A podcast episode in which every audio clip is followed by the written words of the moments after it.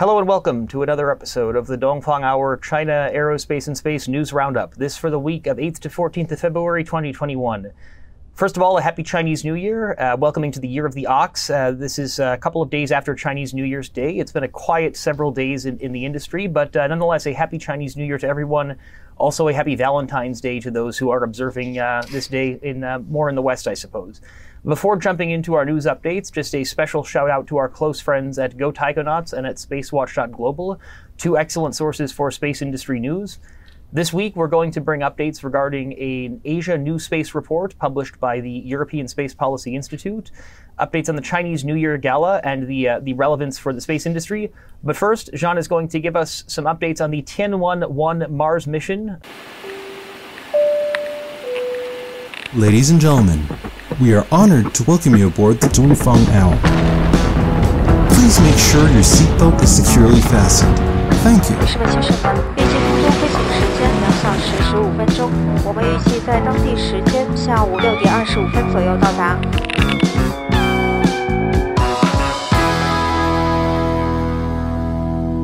Jean, take it away with Tianwen one. Thank you, Blaine, um, and a happy new Chinese New Year to all our listeners. Definitely, I think the highlight of last week was the news about Tianwen one, which successfully inserted itself into Martian orbit after traveling just hundreds of millions of kilometers between Earth and Mars. Um, so what it did basically was fire its main thrust engine of three thousand newtons during approximately fifteen minutes, slowing it down sufficiently to be captured by the gra- gravitational field Um, of Mars. And now, um, while this is still, we're still in the very first, the very early stages of the Tianwen one mission, I mean, just arrived at Mars, um, but it's already a historical moment for China because it is making China the sixth country um, to ever put an orbiter around Mars in, in Martian orbit after, obviously, the U S, Russia, Europe as a whole. We also had India and we have the U A E, and the U A E actually Uh, Martian insertion move- maneuver just took place a couple days ago with the HOPE mission. And all of this is also a couple days before um, the U S Mars twenty twenty mission arrives at Mars. Now, admittedly, the Mars twenty twenty mission won't be putting anything into orbit around Mars, as it's um, there's no orbiter component to the Mars twenty twenty mission. It's just directly landing on Mars with the uh, Perseverance Um, rover. So Tianwen one now is in a very elliptical orbit. It will stay there a couple of months. Initially, it was announced that it would stay two, three months in what is called an observational or reconnaissance uh, period, where it will be taking multiple pictures of the landing sites. But uh, in the latest publication that we see uh, from C A S C last week, we realized that now they're talking about May or June for the landing phase. So the reconna- reconnaissance phase will take probably more like three, four months. We don't know why there is this delay, but um, it's not time that's lost by Tianwen one, because all the instruments on board the orbiter, there are seven, such as uh, cameras, spectrometers, magnetometers, and there are also others. Um, they have all been switched on and are already gathering a lot of scientific data on Mars. And perhaps last point, last point of interest here, we also got some fantastic footage from the C N S A during this um, insertion maneuver. So we normally have two footages. Uh, there's a camera that was locked on the solar panel, and there's another camera that was locked on the um, the back of the high gain antenna. And on both videos, what you see is obviously the different parts of the Tianwen one spacecraft. But um, slowly, slowly, progressively, you see uh, Mars uh, loom into the field of view of the camera.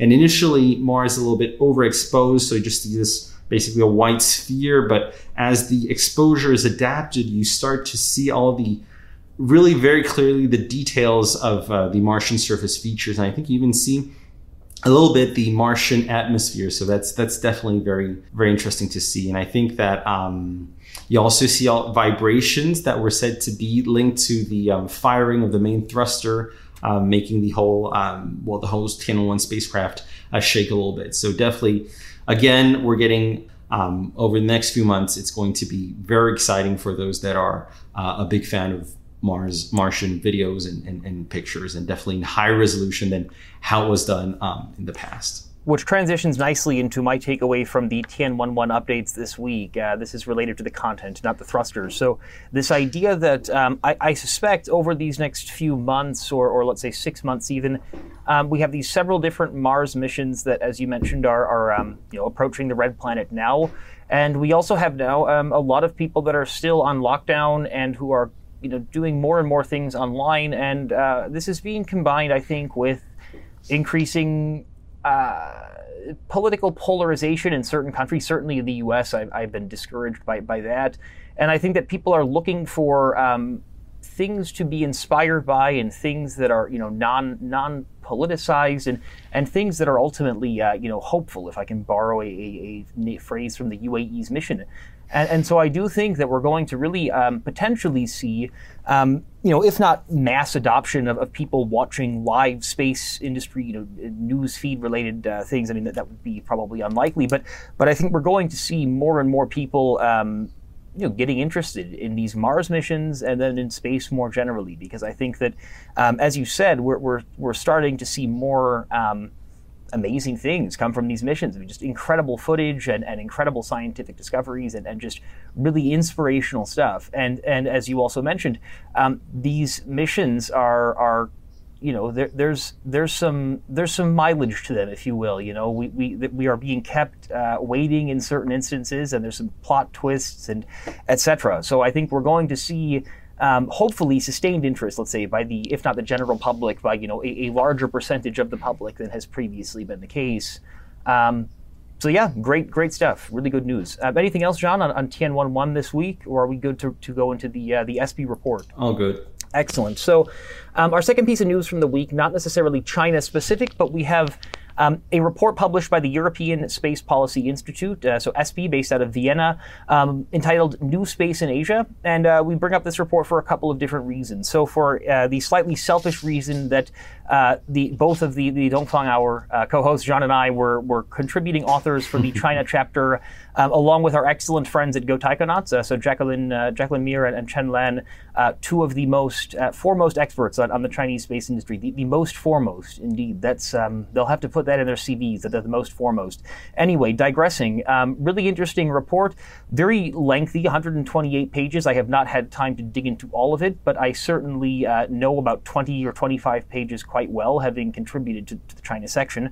Um, but notably, so we have a couple of different um, major sections. So there's a there's sort of the, the big three, as E S P I characterizes them. So that would be Japan, China, and India. These are the three kind of largest new space industries in Asia, and each of these three have a pretty in-depth chapter. Uh, all of these chapters are written, I, w- I would say, by, by experts in the respective industries. So the Indian chapter is written, I believe, primarily by um, uh, Naranya Prasad, I believe his name is. He's uh, from um, an Indian new space sort of uh, company. There's a few other um, chapters written by by similarly, uh, you know, expert people in, in their in their markets. Um, I would say from a kind of big picture perspective, this report is quite significant because I think as space is becoming a bigger topic globally, um, this is occurring while the center of economic growth is continuing to shift from west to east. So the U S and, and the European Union remain, you know, very, very large economies and very advanced uh, space industries. But um, I would say for the next fifty or one hundred years, it seems likely that the, the faster regions of growth more generally are going to be in, in the sort of developing world and in Asia. Um, and therefore, as space becomes a bigger thing, it, it's probable that we're going to see a lot of innovation going on in space from these countries. So I think it's worth a, a look just to, to better understand these very different ecosystems and these different Asian space economies. And again, China being a very big part of that. And, and we're, we're always happy to, to contribute um, to such such reports. Um, a couple of, of sort of highlights that I think are, are worth mentioning. Um, so eye-catching was the fact that uh, in Europe, apparently, and this I, I'm not an expert on the European space industry, so I take E S P I at their word on these funding numbers, and I, I make no no promises that the, the funding numbers are, are accurate, although I have no reason to believe they're not accurate. Um, digressing, uh, top-line uh, funding in Europe for, for commercial space companies, uh, from twenty nineteen to twenty twenty, it apparently increased from about two hundred million euros to about five hundred million euros, so like two and a half times increase. Um, which is particularly impressive given that twenty twenty was a pandemic year. Um, so that was pretty surprising. And I mean, I guess it, it broadly, I mean, it sounds about right. I know ISAR Aerospace had a very big round of funding in the later part of the year. I think it was like seventy million euros. So that alone is, is a big part of that. Um, but anyway, about five hundred million euros in, uh, in commercial space funding in Europe. Um, the other thing I think it's worth noting about that number is that it is roughly equal to uh, Chinese space industry funding in twenty twenty. It's actually a little bit less, but but same order of magnitude. So um, as we saw in the report, in the Chinese space industry, uh, twenty twenty saw about four point five billion R M B. So that would be about uh, perhaps five hundred fifty, six hundred million euros of, of funding. Um, So again, for, first takeaway is that um, if we look at, at the European space industry, it's growing very fast, two and a half times uh, in terms of total funding over these last uh, two years. Um, and it's roughly, you know, equal to China in terms of, of funding in, say, twenty twenty in, for commercial space companies, which is not to say it's equal to, to China or, or that China is equal to Europe in, in space industry terms more generally. Um, The second big takeaway from the report, I think, is the, the differences between different countries' new space ecosystems um, and how this kind of reflects the differences between the broader economies. So the, the one really particular example, and this is kind of cherry picking to some extent, I, I acknowledge that, but I think there's some uh, truth to this, is if we look, there's a chart uh, in the Japanese uh, space industry section that shows um, fundraising for space companies globally and fundraising for space companies in Japan over a different time series. So the global one is from twenty twenty to twenty seventeen. The Japanese one is twenty fourteen to twenty twenty. So it, it is imperfect, but still these are fairly long time periods. And the, the big takeaway is that globally, most space companies are funded by like V C, venture capitalists or angel investors. Like seventy percent of the funding is coming from these two types of companies. And in Japan, uh, almost half comes from corporations, uh, which corporations globally are about less than twenty percent. And in Japan, their angel investors are not non-existent. And so um, this is probably due to a couple of things. So, so Japan has a history of quite strong corporations, so the Zaibatsu, so you have companies like Mitsubishi Heavy Industries or, or these very large trading companies. Um, they control a relatively large percentage of the economy, and they, they're quite um, strong in, in their industries, and, and they have a lot of, of capital. Um, so I think that, that these companies are, are doing a lot of the, the funding of, of Japanese commercial space companies. And one example that comes to mind is Axel Space, which is one of the leading Japanese uh, commercial Earth observation companies. Um, they have a, a sort of partnership of sorts with, with Mitsui Sumitomo, I believe, it, or Mits, some Mitsui, uh, one of the Mitsui family of companies, the, the large uh, Zaibatsu Mitsui, uh, which is a trading company. Um, and, and Mitsui had, had given Axel Space some land in Nihonbashi to build a headquarters. On this land, they had helped them to to find some some different um, uses for their Earth observation data in some of the Mitsui Corporation's diverse set of businesses. So again, I, I think um, the, the takeaway here is that different countries' space industries are going to develop in very different ways based on the way that their economies are, are structured. And so again, if we look at Japan specifically, we have a handful of very, very large companies that are going to probably have a, a pretty big influence on the way that the commercial space sector evolves. This is probably going to be fairly similar in South Korea, where we have the Chaebol, and we, we have in the report, they mention several of the usual South Korean suspects. You have Hanwha mentioned, also um, what is the other one? Uh, Duwon and L I G Group, which is a Korean defense conglomerate. So we have these big Korean companies. Um, and, and again, I think we're going to then see these companies have a pretty big influence on the way that the commercial space industry develops in these countries. And I think that's different from, say, the U S, where the, the sort of the commercial companies have a little bit more freedom and have a little bit more ability to raise from capital markets that are perhaps independent of the existing space industry. Um, and, and just one last, I guess, point um, about these couple of countries that have the, these very large companies getting involved. Um, we had mentioned in the Dongfang Hour, um, China Aerospace News Roundup episode fourteen, uh, from twenty-eighth of December to third of January, that, that week, um, about Hanwha's investment into Kymeta, which is a flat panel antenna manufacturer. Um, and again, Hanwha being mentioned in this E S P I report as one of the leading Um, sort of large corporations in South Korea that is now getting involved in, in the space sector.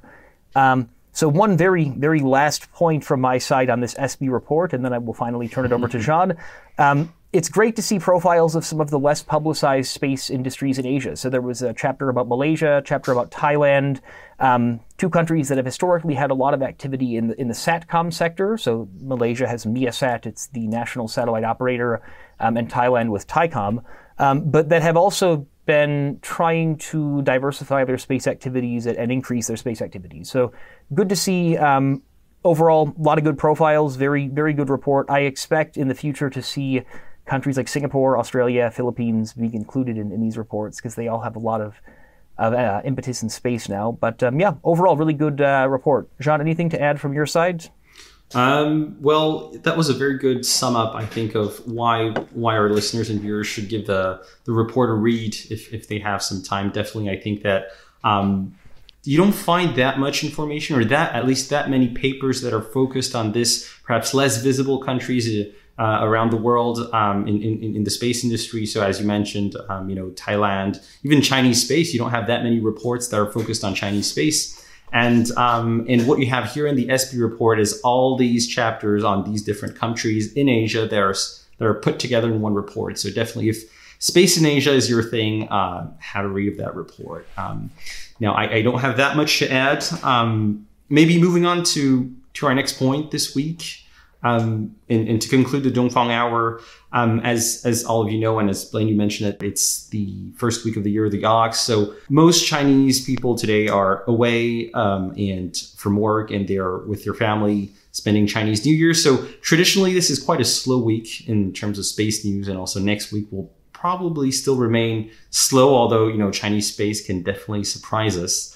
Um, but there are still some nice newsworthy um, elements that we can mention this week that's linked also to Chinese New Year. So first of all, we have a lot of Chinese space companies that send out the traditional um, Chinese New Year artwork. And it's always interesting to see how they try to uh, link topics linked to space and also Chinese New Year. So this year, linking rockets and perhaps an ox uh, on the in the background of the artwork. So I'll, I'll put a few up um, on, on YouTube for you to, to realize what I'm what I'm talking about. And second piece of news here that's perhaps uh, the more interesting one is about the New Year Gala, the Chinese New Year Gala. And this is something that we have uh, every year in China. It's this massive, massive show um, where you have performances, you have songs, you have plays, you have, you know, you have speeches, you have all these things put together during a gala that probably lasts over two or three hours. And, and in terms of audience, I would probably compare it um, to the Super Bowl in, in the U S, although it's very different topics. But I feel that literally every household in China is watching it during Chinese New Year, at least has the T V on, even though they're doing something else.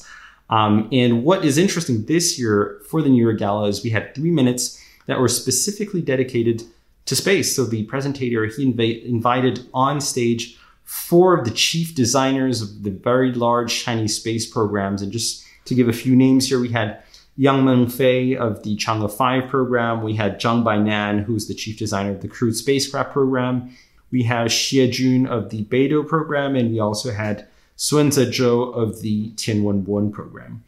And so we actually even had, I think, Chang'e five, the return capsule, in the background of the stage. So definitely a lot of effort that was put into those three minutes. And what these different, these four chief designers were doing was Um, bringing good news to the Chinese people through the um, th- through the gala. So, for just to give a few examples, so Yang Mengfei, he announced, as we all know, that the lunar samples were successfully returned uh, on Earth. We had uh, Zhang Bainan announce that the next generation um, crewed spacecraft would have even um, would be even safer than the current generation uh, spacecraft, the Shenzhou. We had Xie Jun of the Beidou program announce that um, well, the Beidou program was now one hundred percent designed and manufactured in China.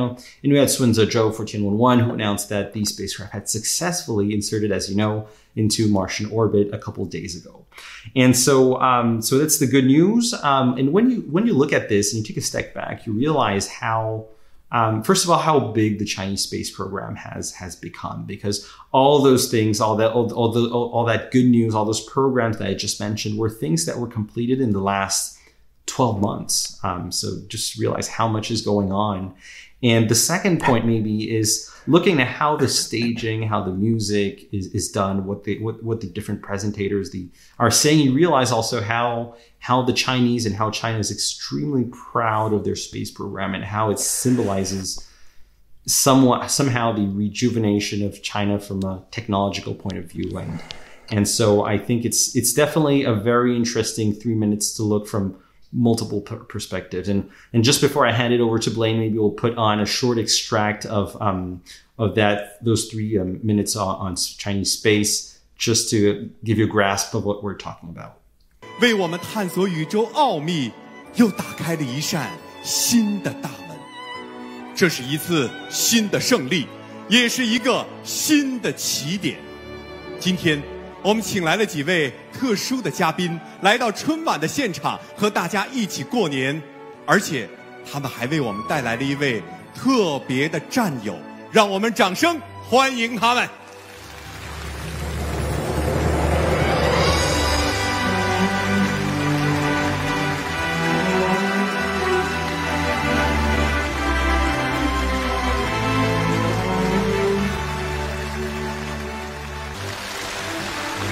我是天问一号火星探测器系统总设计师孙泽洲。我宣布一个好消息，就在二十五小时之前，天问一号成功被火星捕获。谢谢，谢谢你们带来的好消息，大家辛苦了，给你们拜年了。亲爱的朋友们。 航天精神始终是中国航天成功的密码。我们相信，走出地球摇篮半个多世纪的中国航天，必将乘着梦想的风帆，向着星辰大海的更深处不断的进发。Yeah, and to let you hear the uh, the haoxiaoxi for yourself. Yeah, it's um it, it's it's an interesting three minutes, and and so I mean a couple of takeaways um from my side. So. So definitely, um, China is, it seems, space is being kind of elevated to a more, um, let's say, more politically important or more kind of um, nationalistically important, let's say, topic in, in China. But I think it's being done so in an extremely traditional way. Um, so one takeaway, obviously, was that the, the presenter of, of the gala, you know, he has a very nice New Year's tuxedo on, and then all four of the people uh, from the Chinese space program are wearing their matching uh, C A S C blue kind of overalls with the Chinese flag, and they all look as though they've just come from, from mission control. And I mean, basically, it, it looks very... Um, humble is not the right word, but, you know, very dutiful. It looks like these guys are basically just, they're just on, on duty constantly, and they're just ready to um, to serve their country in whatever way they need to do, and, and, and basically using a lot of of pretty expected phrases that are, you know, kind of um, traditional. I mean, again, this is, you, you've had um, a lot of... of Well, I mean, yeah, it, it's just, it's it's noteworthy, I think, that all four of the, the representatives from the space program were, were wearing the, the traditional blue overalls of, of C A S C. And, uh, and yeah, as we as we saw at the very end of the presentation, when the, the presenter was was kind of bidding them farewell, he he gave the um, the kind of expected end of the, oh yeah, 大家辛苦你了, uh, 大家辛苦了, uh, 给你们, uh, what was it? 给, 给你们. So basically saying, oh yeah, 辛苦你们了, like, so, oh, you've, you've all worked so hard, you know, um, and, and it, it, it's kind of a, I don't know if that really captures 辛苦, 辛苦你了, you know, this kind of, this, this saying of, of um, I don't know, it, it's like, it's like, mm. wow, you've really, you've worked so hard for your country and for your people, for the people, and it was really just very kind of patriotic in, in that way. Um, it will be really, uh, you know, it'll be interesting to see whether in a couple of years' time we start to see some commercial space companies on, on the on the New Year's mm. gala, but I think for the meantime it was a very traditional, a very a very traditional uh, coming out party for, for the space industry mm. in um, in the in the general mindset of, of the Chinese people. So so really a, a cool cool few minutes. Um, definitely some some very good news from a lot of these different industry uh, different programs. And as you said, John, a comment on on how large and how diverse the Chinese space industry and the Chinese space program has become. Um, but yeah, certainly certainly very traditional. Um, So yeah, if um, unless you have anything else from your side, John, or are we about about good for the week? All right. Well, this has been another episode of the Dongfang Hour China Aerospace and Space News Roundup. This for the week of the eighth to fourteenth of February, twenty twenty-one. I'm Blaine Curcio, joined as always by my co-host John DeVille, and uh, thank you very much for watching or listening. See you next time, and Happy New Year. Thanks for watching. Happy New Year. Bye.